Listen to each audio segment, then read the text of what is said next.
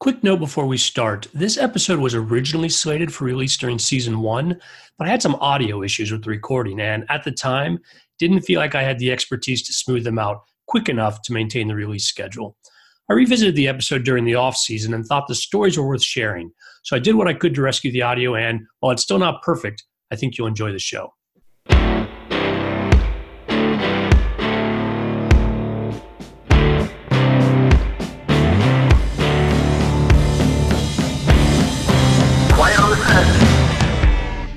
Welcome to Below the Line, the podcast where we talk about movies from the crew perspective. Today, we're mixing it up a little bit. And rather than talk about a specific movie, my guests are all graduates of the Los Angeles Assistant Directors Training Program. For listeners who are not familiar, the training program is an opportunity for individuals to work on film and television sets as a DGA trainee, paving the way for membership in the Directors Guild of America as an assistant director. There's an annual competitive screening process, which results in 10 to 20 selectees in addition to regular weekend classes, these trainees are assigned to film and television sets for stints that last approximately 10 weeks each. And after two years, give or take, uh, the trainee has completed 400 days of work and is ready to join the guild. And as a final note, there's a sister program in New York. Okay, back to my guests. First, Vince Duque. Vince, welcome to Below the Line. Hi. Now, Vince, you graduated the program in 1998 Share with us, please, your first training assignment, your last training assignment, and your first gig as a member of the DGA. Uh, my first training assignment was a uh, CBS television show uh, called Diagnosis Murder, starring Dick Van Dyke. My last one was a uh, 20 hour a day pilot called Mercy Point uh, that was uh, going to air on UPN. It was basically ER meets Star Trek. And so, did that? You said it was going to air. Did that never make it on the air? No. and, and, no. and, from there, where did you spring into the DGA? My first assignment was uh, a second second AD on additional photography on a movie called uh, The Thirteenth Warrior, which is the movie title for the book Eaters of the Dead, um, the Mike Crichton book. I think I saw that. Well, Vince, thanks for joining us today. Thanks. Next, we're joined by Paula Janos. Paula, you started with my class in the program, but then took three years to complete and graduated in 2002. Welcome to Below the Line. Thank you. You make me sound like a slacker. That's uh, no, uh, that was not my intent. Um, what was your first training assignment, your last assignment, and then your first DGA work after graduation? I started out the same way as Vince on Diagnosis Murder, the great Mr. Dick Van Dyke. And then my last assignment was over on The Practice, an ABC Studios uh, production with Dylan McDermott. And uh, that also turned out to be my first job because they had one more episode to go before the end of the season. And they didn't want to go about bringing on a new trainee and going through that whole rigmarole. So they just uh, asked if they could hire me on, which of course I said yes. So that was great. Oh, nice. Nice transition there. Thanks, Paul. Glad you're here. Finally, and our fourth chair is Robin Wiley Pratt. Robin, you graduated in 2002 with Paula, and you were one of the trainees that worked with me when I was the second second AD on West Wing. That is correct. Welcome as well. Share with us your bookends from your training assignments and your first AD work after that. Um, technically, my first assignment was uh, six different shows in eight days, which was a big challenge since I had no idea what a DGA trainee did when I got into the program. But then I ended up being on Malcolm in the Middle, uh, was my first official assignment. My last assignment was a feature, a low budget feature called A Mighty Wind, which was uh, directed by Christopher Guest. And then out of the program, I was um, hired as a second second on Angel, which was the Buffy the Vampire Slayer spinoff. Welcome, Rob. I'm glad you're here. Thank you. Briefly, for myself, I graduated in 2001. Uh, my first training assignment was on Party of Five, actually, where I worked for Vince at the time. And then my last training assignment was on a Jim Carrey movie called The Majestic. Like you, Paula, Majestic also ended up being my first gig as a full AD they brought me on knowing I only had seven days remaining to complete my 400. And then I transitioned to a full time position as an additional second. So we were all in the tra- training program around the same time. Vince, you were in uh, first of the three of us. Paul and I started at the same time, but Paul and Robin graduated together.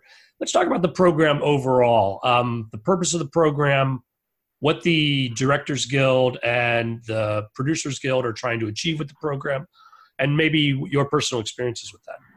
Um, what I feel that the training program is trying to do is to get people into the business um, in the DGA that wouldn't normally have access to the channels um, that a lot of people, if they live in LA, if they have um, the connections or family members, um, I feel like it is uh, does help women and minorities. Although there's plenty of men that graduate from the training program um, as a like yourself, uh, Skid. Um, but if it wasn't for the training program, I never would have probably moved to California. I wouldn't have had the opportunities. I had gone to the training program right out of college, about a year out of college, and being a woman minority, not having any connections at all in California, it was definitely the foot in the door and is responsible for my career, period. I would agree with that, that it opens up opportunities for people who won't otherwise have that opportunity. Um, I came to the DGA training program after having had a full career as a news producer. I used to work at locally KCBS TV Channel 2. Before that, I worked in Chicago uh, creating the newscast there. And when my decision to leave news came about, I didn't know how to make the transition to the entertainment world. And somebody told me, luckily, somebody told me about the DGA training program. The interest, one of the interesting things that a lot of people don't know about the existence of the training program was that you know it was it was created in the 60s for those reasons that you guys are talking about but in reality um, the labor board the national labor board was going to sue all the studios because there was such a sort of rampant um, notion of nepotism. The, the, studios wanted to address that with Directors Guild, so they created this training program to sort of get them off their back with the idea that, hey, we're going to allow women and minorities into the program. It's you know very similar to what they do now with all the director programs and the writing programs, which you know they started in the beginning, and it's like you know what's interesting is that at the end of the day, it it it created produced a lot of amazing you know graduates who've gone on to run studios and become big producers and directors that sort of thing. But you know when you think about it, they don't really. The Directors Guild has nothing to do with the training program. Like you know, if you ever go to a, a council meeting, the only thing they ever talk about the training program is how many trainees are uh, are working and how many trainees aren't working, and then they move on with the agenda. So they never talk about the training program and the producers, as you know, like if you've ever been into a sort of like a meeting with the at the uh, at the um, uh, training program meetings, they don't really talk about. They don't know a lot about what how to train the trainees, except for the notions that we all know, sort of the the basic things like time management and working with people, working long hours, that sort of thing. So, I mean, that's kind of an interesting note about why the training program exists. But the other part of the, the I guess the question that you guys were answering was that yeah, for me, um, it opened every door for me because um, I you know I just came out of the army. Um, I was in the business. I was already in the entertainment business for a couple years as an administrative assistant at Paramount, and then I discovered this uh, training program, and it was I felt like wow, this, this is definitely for me. It was like right up my alley. I thought I was going to become a production manager, and then I signed up I mean, I, I took the test and then got in, and um, yeah, it opened every door for me. So I'm very grateful for to be in the training program. So let's talk some about that selection process. I recall taking a test with about a thousand other people, and that being the first process for selection. Did you guys have a similar experience?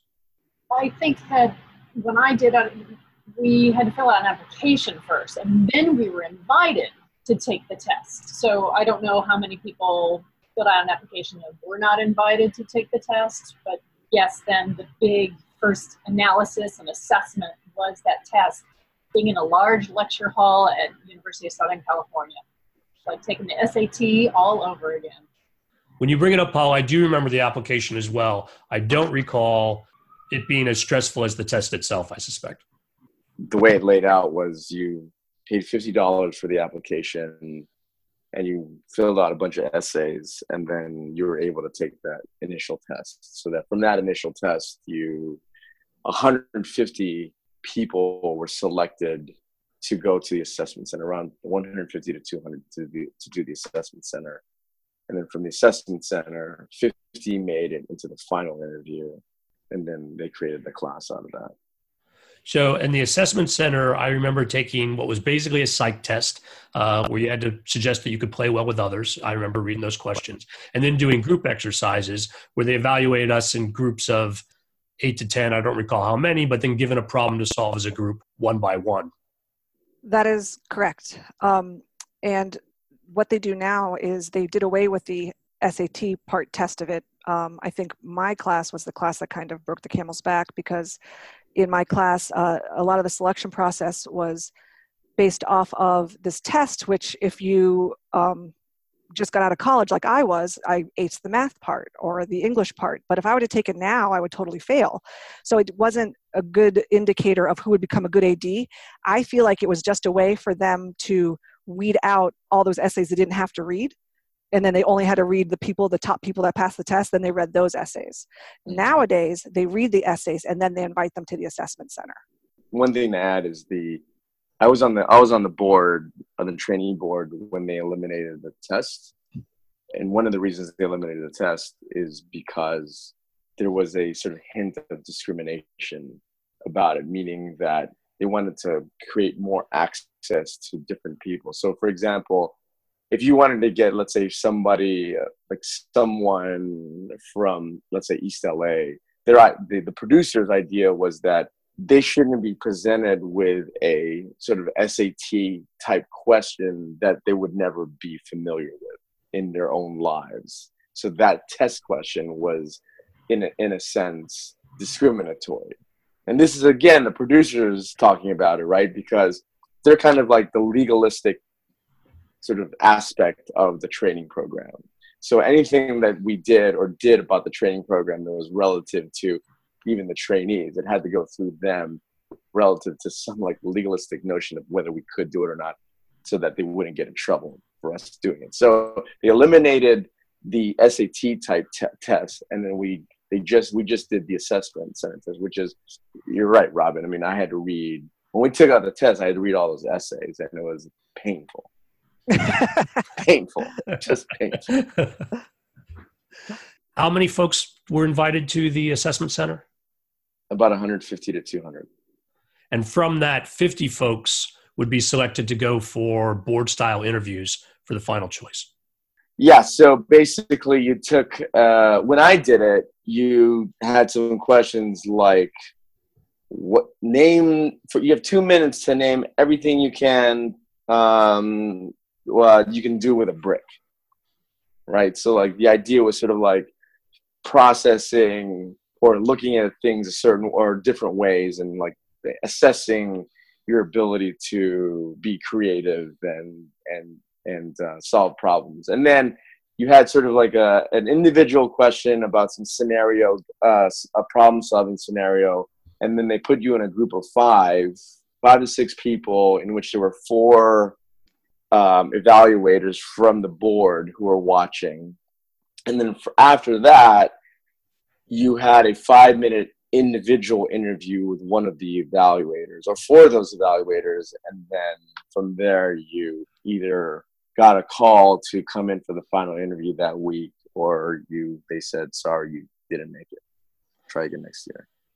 Now i remember with those group exercises consciously pursuing a strategy of not being the asshole and not being the quiet person and let somebody else assume each of those roles and then just try to sort of navigate in between that not just for yourself or for the evaluators but that other folks in the group if asked would name you at one of those ends as, as well. Paul what was your approach? That's interesting. I don't think i consciously had an approach but in reflection i realized i was the timekeeper I kept the group on task and kept saying, which now I know is exactly what an AD does. I had no clue at the time, but I kept saying, guys, we need to focus. We have only two more minutes left. We need to keep going. Who wants to discuss this aspect? I kept the, the group moving, but I only because I guess I, like you and Vince, I have a military background as well. My dad was in the Navy, and so time is of the essence.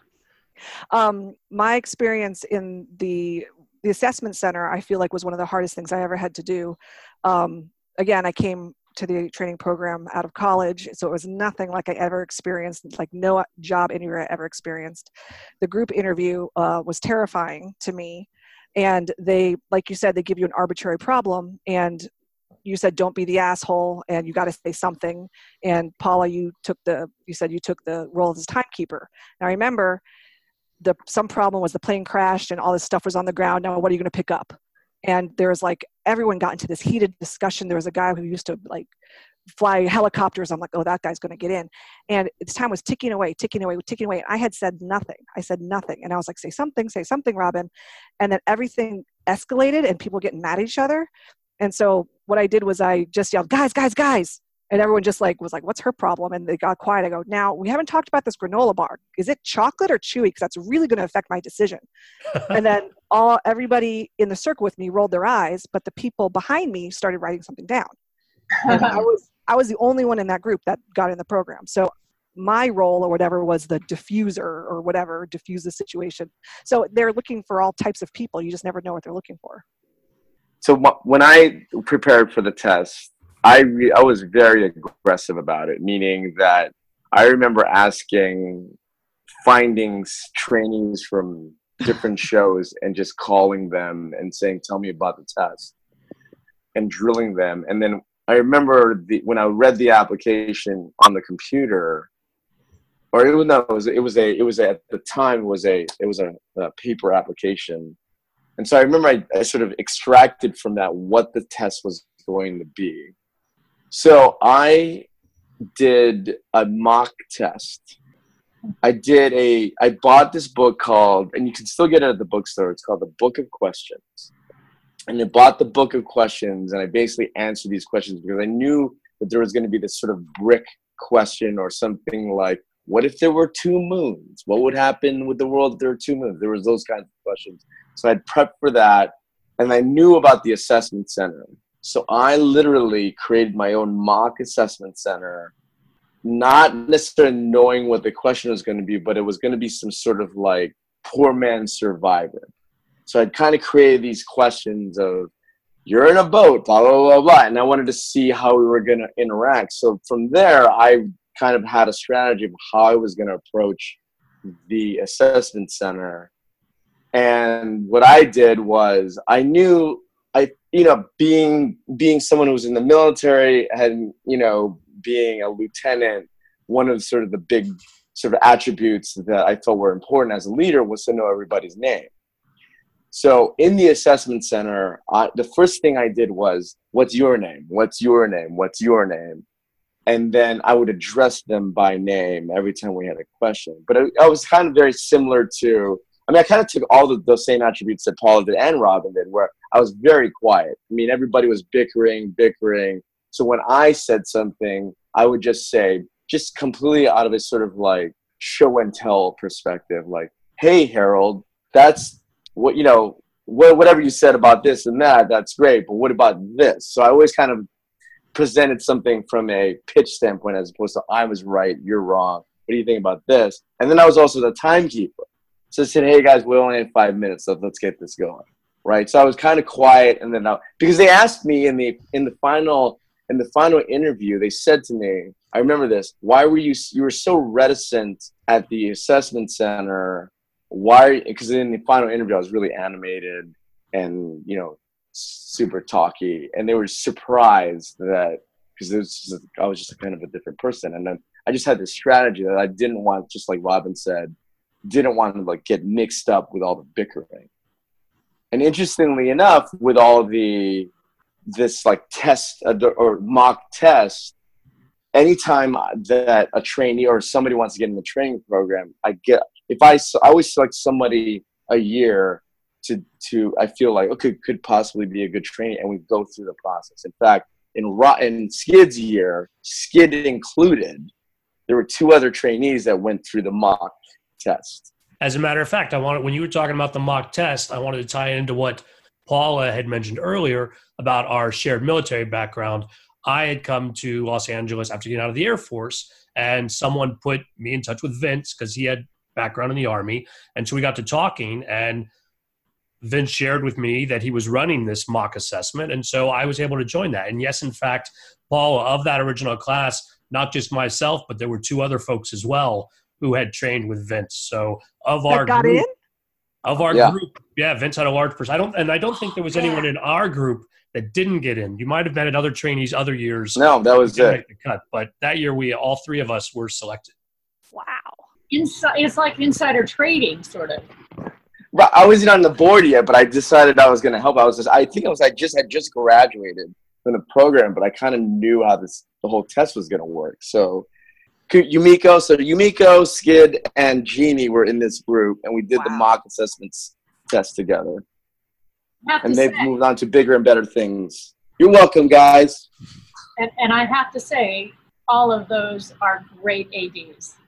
Well, we learned some lessons, I think. And as far as um, what you learned as well, well, certainly for getting through, I think um, my natural instincts in that sort of group test environment were not necessarily to navigate it as effectively as you guys did. And I think running through a little mock session got me thinking about where your instincts to win or get noticed can go contrary to what you need to do as an AD on set, particularly. Yeah, Um, definitely. certainly the lessons about learning names i suspect that i did that as well that was a big thing for me when i was working as an AD um, and then uh, I, I think of the three um, stages if you will i think the assessment center is probably the most difficult and where it's worth doing the most work ahead of time i had studied up on my sat stuff given the nature of the test at the time but i was a pretty good test taker so the first part didn't concern me and the murder boards or where they had eight or nine people at the table asking different questions.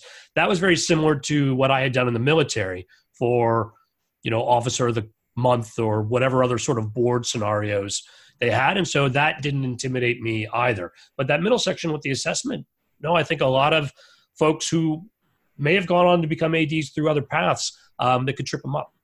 yeah like i said it was terrifying to me and um, luckily my father was with me on the trip i had come from florida just to come to the assessment center um, to take the test and uh, i took the test and then to come to the assessment center and so we were there for five days and he knew enough about corporate stuff to tell me that they're probably going to ask you a question and realize it doesn't matter what the answer is it's how you answer it so everybody in the ass- assessment center gets really caught up on getting to a you know getting to an answer getting to an answer what do we mean what do we agree on guys where it doesn't matter what you agree on it's how you Mhm. communicate with the group and that's what a lot of um, people that go into the assessment center don't realize Agreed. You know, I want to talk a little more about the makeups of the class. As mentioned in the class that I started with Paula, three of us had met through Vince uh, before getting into the program.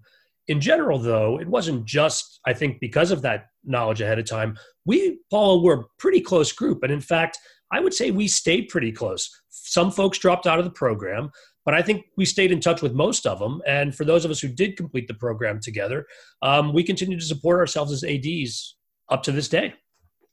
We had a fairly small group compared to, say, Robin's, uh, and Robin, you can talk about that. But we had, I think, 17 to start. One dropped out that very first week, and a second person dropped out within a couple of months of the program.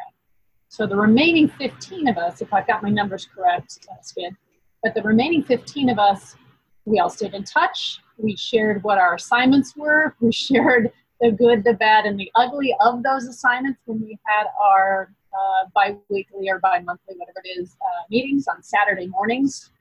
And uh, we also went out afterwards. And I think Vince's class, which was the class ahead of ours, started us off on the right foot because our very first Saturday meeting, I believe Vince, your class hosted ours over after the meeting to have a couple of uh, drinks and shoot some pool or something like that and, Well. and just talk and to mingle and, and to become a, a unit. And we're a very strong unit to this day. Some of my best friends in the, uh, in the AD world are from that class. yes, I was actually very jealous of the relationship that you guys had because you guys were just one class ahead of us. And you guys did do that for our class as well. You hosted us. Um, but our class didn't click the way your class did. My class was much larger, it was about 20 people uh, with seven alternates. Um, and again, our my class was probably the last year they did the test because I do feel like my class was a lot of, which is, is great, but a lot of young women like myself who probably did very good at the test because we were just out of college, but we weren't necessarily going to be good ADs. They chose me for whatever reason. I had no idea what an AD did when I was chosen. I just happened to be good at it and I happened to stick it out. It was the craziest thing. I really had no business being chosen, but they chose me and it worked out for me. However, we had 20 people with seven alternates and only 14 of us graduated and imagine that at that time about a thousand people applied um, how heartbreaking it is for the program to choose the wrong people that can't stick with it um, so no we were not very close um, i say maybe half of our class or maybe about 10 are still working i keep in touch with a few of them i um, uh, I'm good friends with one of them, but we we were not close. We did not go on ski trips like you guys did together, um, and I barely went and had a drink with anybody. We were all so busy. We just were not close. We were not a close class. Um, I remember um, we were inspired. I was inspired by two things to kind of create that that sort of string of you know passing the mantle on and connecting the training program the class before mine, which was like Rusty Mahmood, uh, Robin Bronner, who, by the way, was the first person Robin was on stage 29 or whatever that Star Trek stage was. I was working at Paramount at the time, and I found out she was the trainee, like she was a trainee or former trainee, and I went over to stage 29 when I was an administrator, and I picked her brain, um, and um, she's the reason I'm I'm here now. So I wanted to say that on air Thank you, Robin. But you know, those guys, those guys were super social. And then the class before that with uh, Todd Murata and and um, I forget the rest of them, but they had this party called the Blue Dog Party, and the Blue Dog Party happened at Rusty's house. And for years, probably for five, six, seven years, every single AD would go to this party, and you would network from there and that was sort of the inspiration of like you know trying to keep us galvanized together because i kind of felt in the end we were going to get jobs for each other if we were kind of if we were able to you know let go of the competitiveness and the ego and that sort of thing and i thought there was something interesting about having an alumni system kind of the way usc did or you know whatever that we would be able to pass things on because i remember also remember what's um basil grillo's uncle Michael. Michael Grillo. So Michael Grillo was a board member and former, you know, head of production at Universal.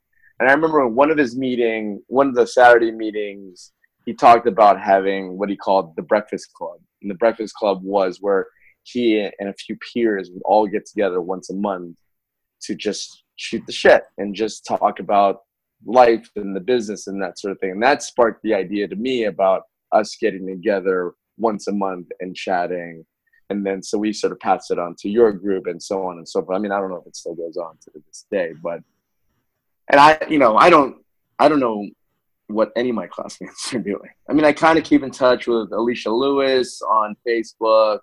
She's working with my husband on a comedy, right? Uh, the rookie, comedy. sort of. Oh, not a comedy, ABC show. Yeah. Um, yeah. So Alicia, I keep in touch with a little bit. Um, Michelle Parvin was my key second on a show I did a year and change ago. But everybody else, I don't keep in touch with. Many of my jobs, now, unlike you guys uh, who are still working in the business, I have moved into the freelance world. I don't do it full time any longer because I became a mom and decided that I wanted to spend more time with kids than I wanted to be at work, and I'm lucky enough to be able to do that and so I, I hang out my shingle that I'm available for hire, you know, AD for hire. And many, many, many of my phone calls come from DGA trainees, either from my class or those that I have mentored and their friends.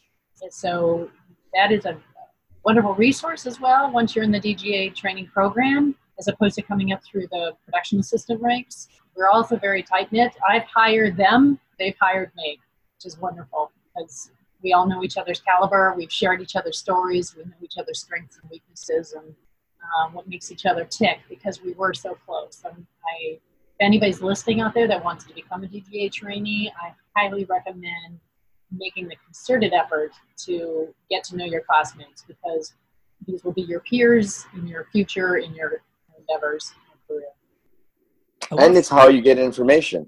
You know, it's how you know it's you. It's how you know what, what the pulse of the business is doing. I mean, you and you get uh, you get intel that you would normally not get, like people that you know your own classmates who've worked with other people that you might be working with, and you kind of get you know the inside scoop on on a lot of things.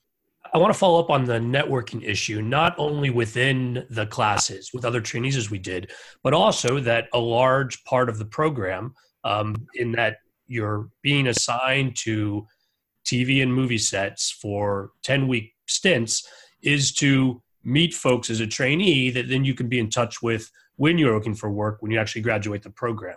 And it's worth noting, I think, that uh, trainees don't get to choose their assignments and in fact, the productions, while they can set out some specific requirements for the position, they don't choose the trainees either. That's centrally managed with the idea of think moving people um, around from set to set, and that folks can meet as many people as possible. I think I think it's been wonderful. I never would have made any of those contacts. Roger and I were talking about before. We didn't know a soul in the entertainment industry, and having come out of the program after 400 days of working there, and uh, 10 week stints. You've had about 10 shows or so under your belt, 15. And if you were lucky, you had 10 to 15 good AD teams and good AD relationships that then turned into jobs. And um, I agree. I feel like um, if, as a trainee, if you're good when you graduate, you will absolutely work. Um, if you're not good, you might not work, but you still could because you know so many people. So basically everybody that for my my class i graduated actually turned out to be very good because they stuck with it. And we all just worked and worked and worked and worked. Even now even though i'm not in the same circles in single single camera i could text even if i haven't talked to them in five ten years i would feel very confident texting people that i worked with when i was a trainee and saying hey still in the business i'm available what you got and i would probably i'd probably land something um, I, I'm an interesting sort of perspective in that my key second AD now and my second second are from the third area. And I've been meeting a lot of ADs from the third area. I don't meet, I, I'm, I'm for whatever reason, kind of out of the trainee circle. I haven't had a trainee in oh, probably four years. And Vince, say a little more about third area for folks who might not be familiar with the distinction. Uh, if you are a production assistant wanting to become an assistant director um, in the Directors Guild, one route you can take if you don't go through the training program is to get all your days as a PA, non-union AD, and I, I, don't know the numbers, but you get so many days, and then you get to work as a Directors Guild member outside of Los Angeles and New York. So that's what essentially is the third area. And you guys can correct me if I'm off about that stuff. But essentially, you can't work in LA until you get another certain amount of days, which is like a hundred. I think it used to be 150. Now it's I don't know. Essentially, my guys, my key second and second second, can't work in LA, but they can do new media, which I'm doing a lot of these days. And they can't get their days um, to work in LA. But what, so anyway, what I was talking about is they don't come from the training program and they don't know all the training or former trainees. They don't have classmates, so it's much harder for them to get work because they don't have the days in LA. Whereas when you're in the training program, you get your 400 days. All of a sudden, you're on the availability list to work in LA or New York if you want to be a New York AD and then you can get a lot of work. But these guys, it's such so difficult for them to get work. And the other thing as well is, you know, when you're a trainee, they treat you like an AD, right? So you learn the process of doing the production report, the skins, and the, doing the background, understanding how the set politics works. what I find is I, I see PAs. I know a lot of PAs, and you all, I'm sure all you guys do too. Is they get their days, and frankly, I wouldn't hire them as an AD. I'd hire them as a PA, but I wouldn't hire them as an AD because it's just a whole different story. You know, it's like different responsibilities, more responsibilities, more maturity, and you know, you could spend 400 days locking up, you know, a street as a PA and then get your days as a Directors Guild member, but you don't have any experience doing the production report or the or all, any of the paperwork, right? Yeah, that's very very true.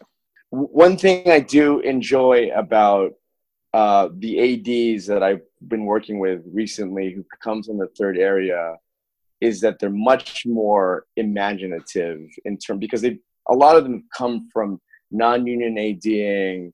They've come from independent filmmaking, so they're sort of just, and I'm just generalizing, obviously, but in my experiences, they're much more apt to uh, solve problems and just do things like grabbing the chair or you know like setting up the pop-up tent right just like a myriad of things that you just in this day and age every show is now like squeezing blood from a stone that you're doing so many more things than i used to do as a trainee and uh, you know i'm just sort of like I, I really do appreciate that spirit of of just making it happen in the third area folks. But the other the other side of the coin is their PR stuck.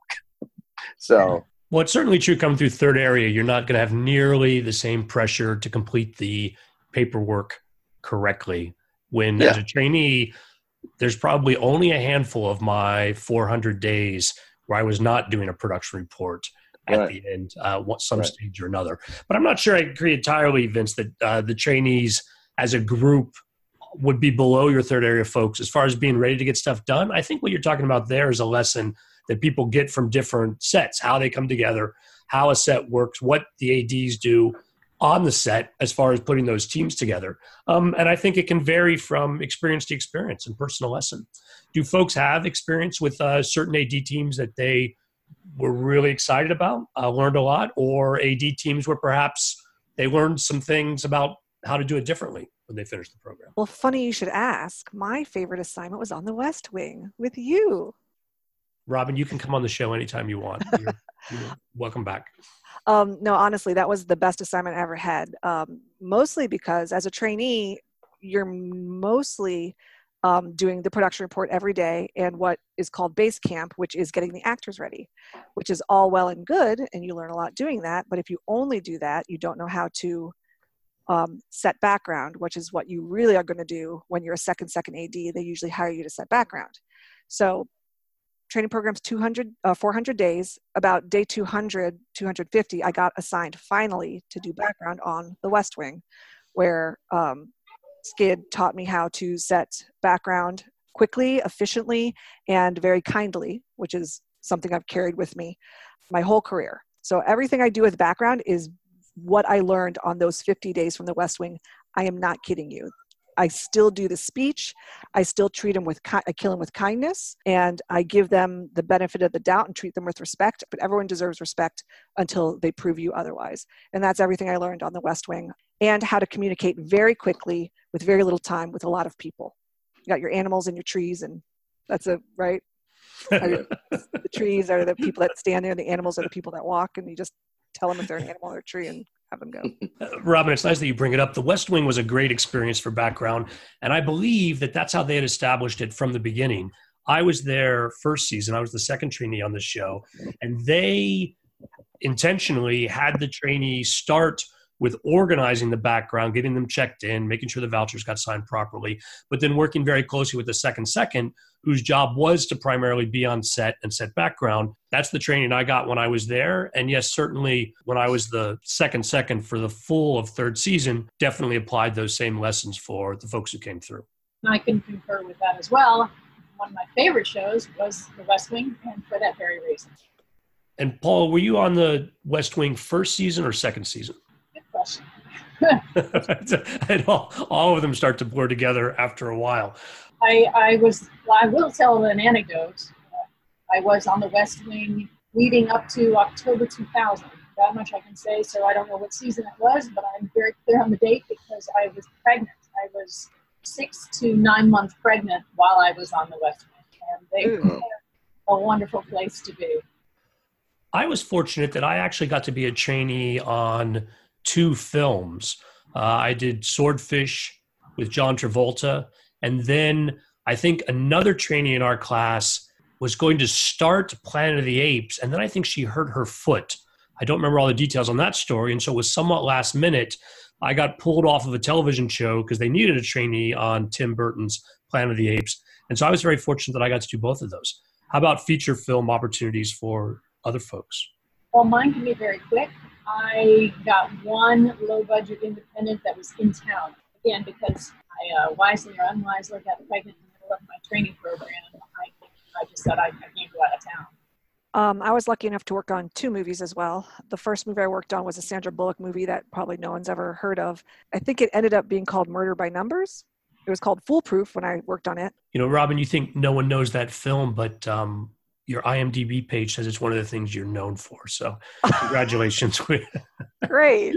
Nobody takes the IMDb uh, uh, calculation seriously, but yeah, I think that's at the top of your page. We'll uh, we'll talk Oh, about that sometime. Um, and then when I had 30 days left in the training program, I went to the Murder by Numbers screening and went to use the restroom during the screening. And the producer was sitting in the lobby and I said hello and he said hello and asked me what I was doing. I said, actually, I only have 30 days left and I don't have an assignment. And he said, well, I'm going to go do this other uh, movie and I will request you. I'm like, you can try, that'd be great.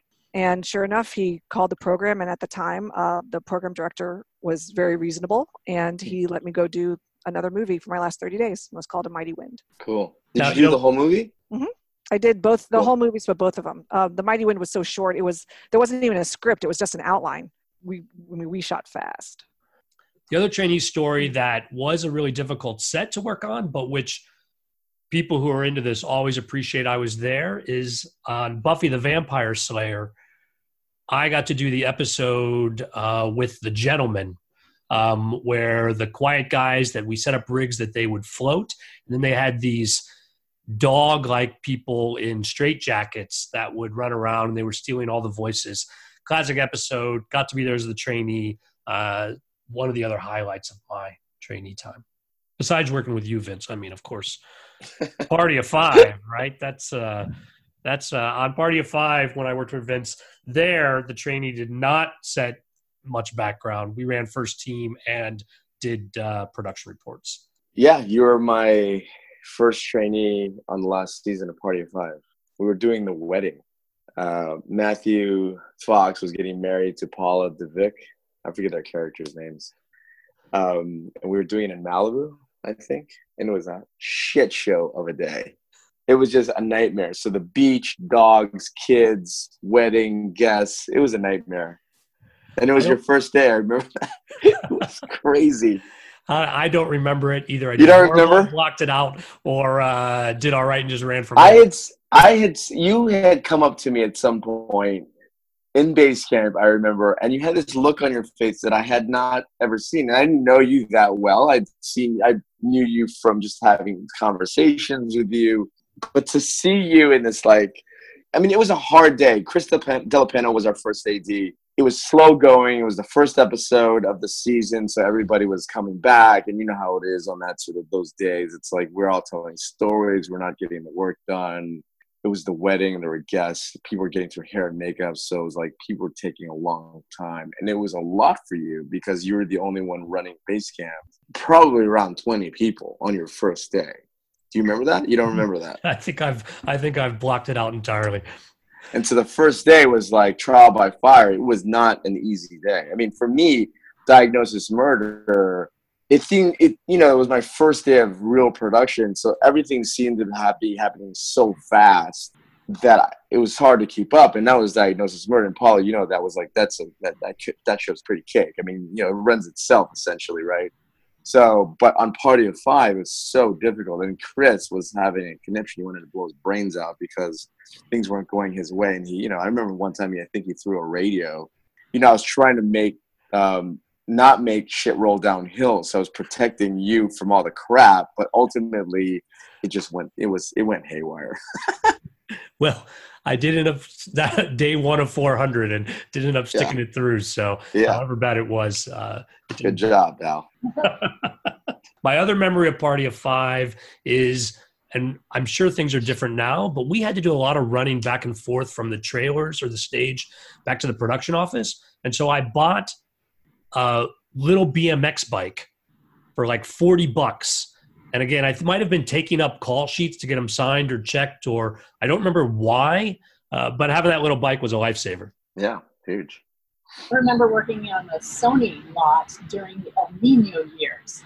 And if anybody's worked on the Sony lot, they'll recall that the streets all uh, center are like any alley, that the middle slopes downward, and so they were just gullies with torrents of rain, and we were literally wearing waders to to walk through from from the stage to the trailers to knock on the doors for the, the cast. We couldn't even use the uh, the golf carts because those those would flood because the, the El Nino rain was so high that it even went over where the, the opening was for the golf course.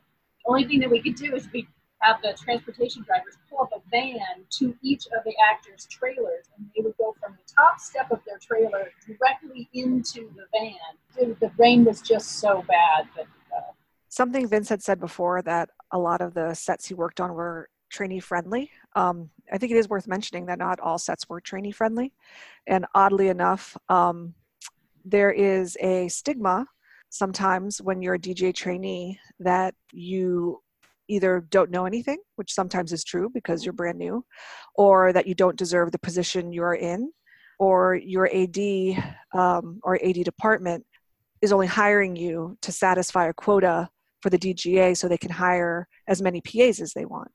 Um, and some sets are great and very trainee friendly and they'll train you and other sets you'll get there and um, you'll have ADs that weren't trainees or don't like the trainee program and you'll basically camp out there for about 50 days only doing the production report and only locking up a street they won't give you the juicy assignments like uh, setting background or doing base camp or being next to the first AD on set. They'll just give you um, the paperwork just to check the box that they have a trainee. Um, and I was lucky enough to only have that happen once on uh, one of my features but everything everybody else had was wonderful and uh, i learned a lot from the training program. I'll agree with what you're saying robin. I worked on a show which i won't name that was not trainee friendly in the least and i think it was sort of like hazing in some ways. They at the end of the night the trainee was in charge of doing the production report and each of the departments instead of handing in a piece of paper which would list their out times during wrap, in the midst of the generators running and all the noise and everybody signing in and signing out, every department would get on and individually crew members would say their out time. It wasn't even by the department. So somebody would get on the walk and say, uh, DGA, Joe Blow, 21.5. And he wouldn't wait for me to say, uh, okay, Joe Blow, 21.5, and for the out time and just then would go off the walkie, turn the walkie off. So if you did not catch it, if you had the misfortune of being in the middle of a conversation with your UPM or you're signing out your actor, when one of the uh, member of the crew was giving you the out time, we were up a creek. Yeah, I've had those. It's maybe worth noting for folks who are not familiar that the agreement to have assistant directors with the Directors Guild if you're a union show is that there are certain responsibilities that are supposed to be done by assistant directors um, and explicitly not done by production assistants. Now, there's so much work getting done. So a show that navigates that successfully finds a balance between the roles that ADs have and where production assistants are able to assist, actually assist getting the job done, but still overseen or coordinated by assistant directors.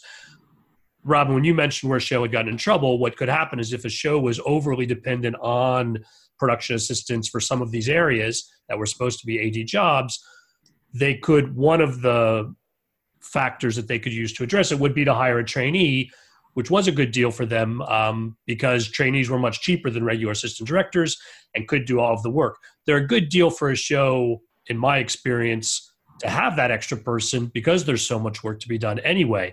Um, but a show that was taking it as a punishment, and again with ADs who were maybe did not have a background with the program or had had bad experience in the past, I can imagine it'd be rough.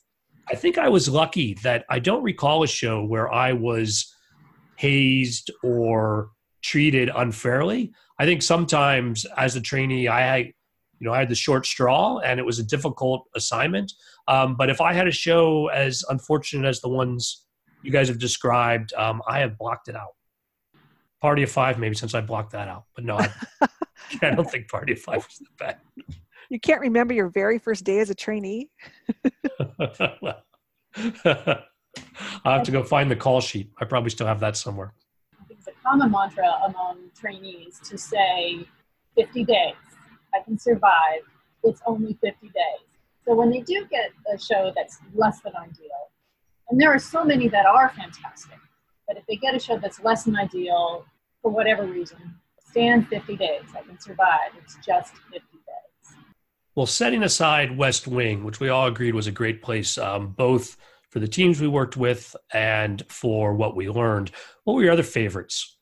One of my favorites was a vampire show called Angel. And I was lucky enough to get it right around the time. Um, as a trainee, if you're new to the business like I was, I feel like there's a point about halfway through where you finally get it and you stop sucking so much and you start being really good at your job. And it's around day 200, day 250. Um, and for me, it was definitely on Angel. And that's when I really started to understand how to be a good trainee, not not how to just, you know, hold on tight and go along for the ride, where I actually felt like I was um, helping out my team. Uh, it was a very hard show since vampires can't go out in the sunlight. On Mondays, we'd start our crew calls around 9 a.m. And then by Fridays, our crew calls would be around 4 p.m. and we'd be shooting all night. It was a very difficult show. It actually was a show that most trainees hated to be on. But because I hit it right around my sweet spot, I actually had a really great time. I had got on the show right when the second AD and the second second AD were both brand new. So the three of us were new together. So we were kind of a team. Um, so they were new and I was new, and we were all learning it together. And so it really, um, it was a, a, really good experience. One of the best experience I had as a, a training program. I think for me, the, what made the best experiences and the best shows, the ADs that did take a trainee under their wing, show you how to do more than just the production report. Some some wonderful mentors that are out there who made those shows stand out and so memorable. You know, I think we lost Vince at some point, and I'm going to avoid taking the opportunity to talk about what a horrible AD he was to trainees. Uh, he was just awful, awful. As all of you know, he's just a horrible, horrible person to work with, and um, we're glad he had to drop off the podcast. Not quite sure where the hiccup was on, on that, but uh, are you going to air that? oh wait, he's coming back now.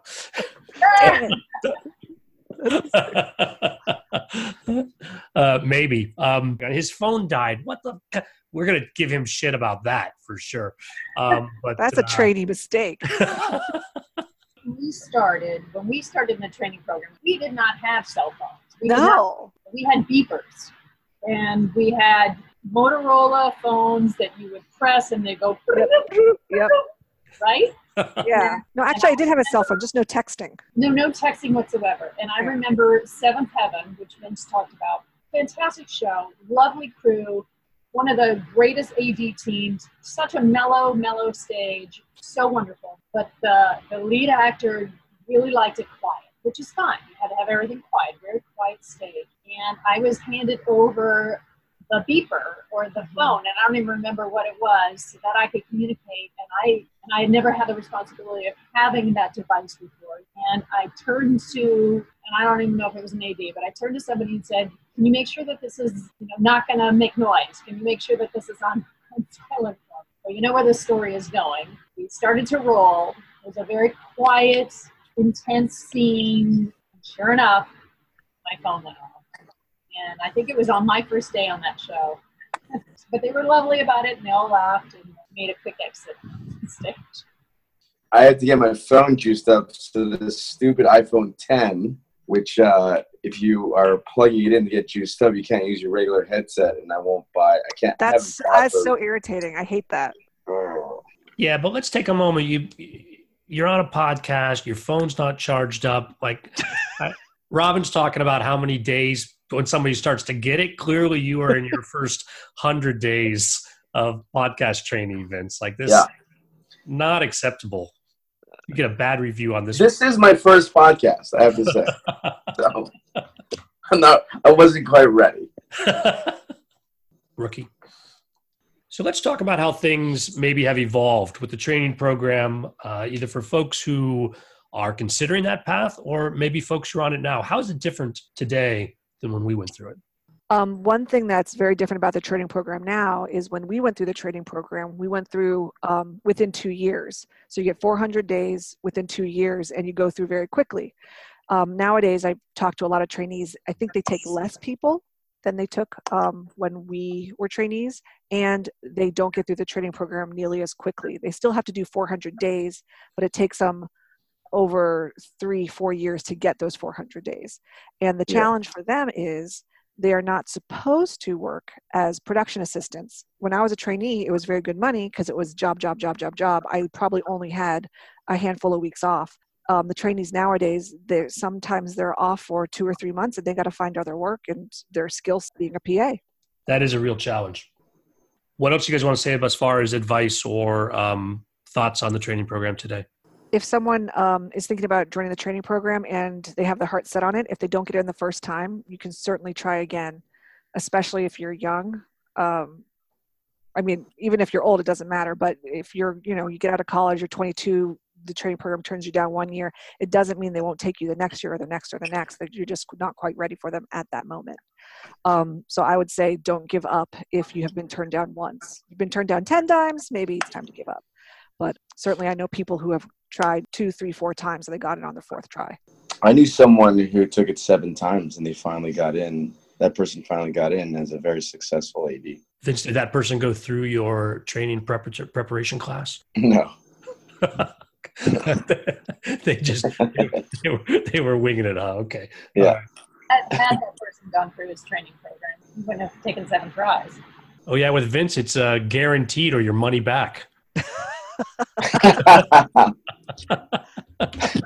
That actually is good advice. If you do know somebody that went through the program, talk to them, pick their brains, uh, have them read your essays, because chances are they know what they're looking for. I don't have sit downs with anybody like Vince does, but I've have a pretty good track record about half the people I've talked to have gotten in the training program. They were probably made for it, but also like little tidbits of advice to get them to help them navigate through the essays and the assessment center.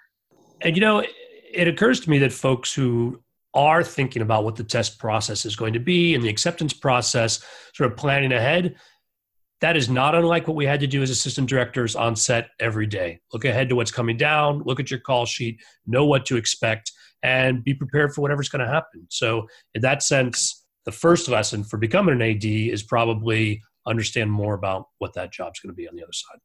One thing I wanted to bring up, being a, a former board member, is that part of the evaluation of finding the top 15, I think top 10, 15 trainees for the year now, is part of it is a numbers game. So, for example, let's say they they you read your you get your essays read, and there, there's a sort of a a scoring system that's similar to um, you know, evaluating a gymnastics routine. So, like from one to five, you know, is this person production oriented? And if I read the essay and you said in your essay, oh, I went to USC Film School, I would not necessarily give you a four or a five that you are sort of production oriented. Whereas someone else, particularly, let's say, a labor relations executive might score high because they don't necessarily understand the nuances of that. So you get a score coming from the essays, you go into the assessment center and you get a score there, and then you go into the final interview. So if you don't do really well on the assessment center, you kind of skate on the um, essay you're kind of behind the eight ball already going into the final interview. So somebody has to really blow that final interview in the top 15 to, you know, be unseated. That's interesting. I had no idea. Uh, one last tidbit of advice I would give anyone applying for the training program if you're lucky enough to make it to the assessment center and into the final interviews with the um, board, make sure you read your essays, the ones that you wrote six months ago, um, because they are going to bring up every little thing you wrote in your essays. And I did not do that. And so I had to rack my brains about what I um, had said six months ago in my essays and try not to, you know, sound like I didn't know what I was talking about. You did all right, Robin. Apparently, you remembered well enough. Yeah, I'm a good faker. Another essential AD skill.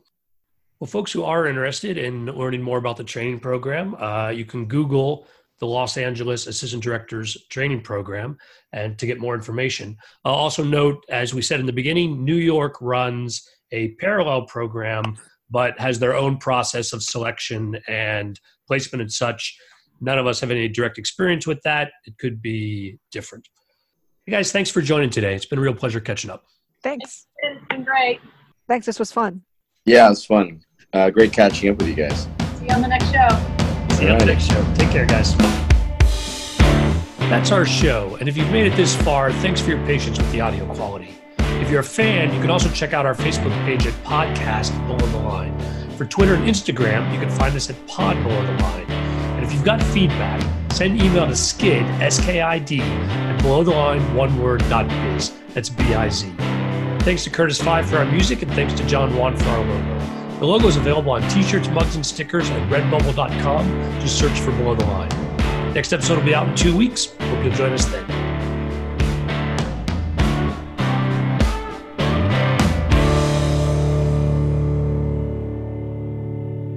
One more tidbit of advice if you are going to go out for the training program, read your essays again Yeah. before you go to the assessment center Uh-huh. because they bring it up during the interview, the board meeting interview. Rob- Robin, will you say all that again when Vince isn't having a drink and saying mm-hmm and yup? He's Vince, come on, man. It's podcast 101. Okay.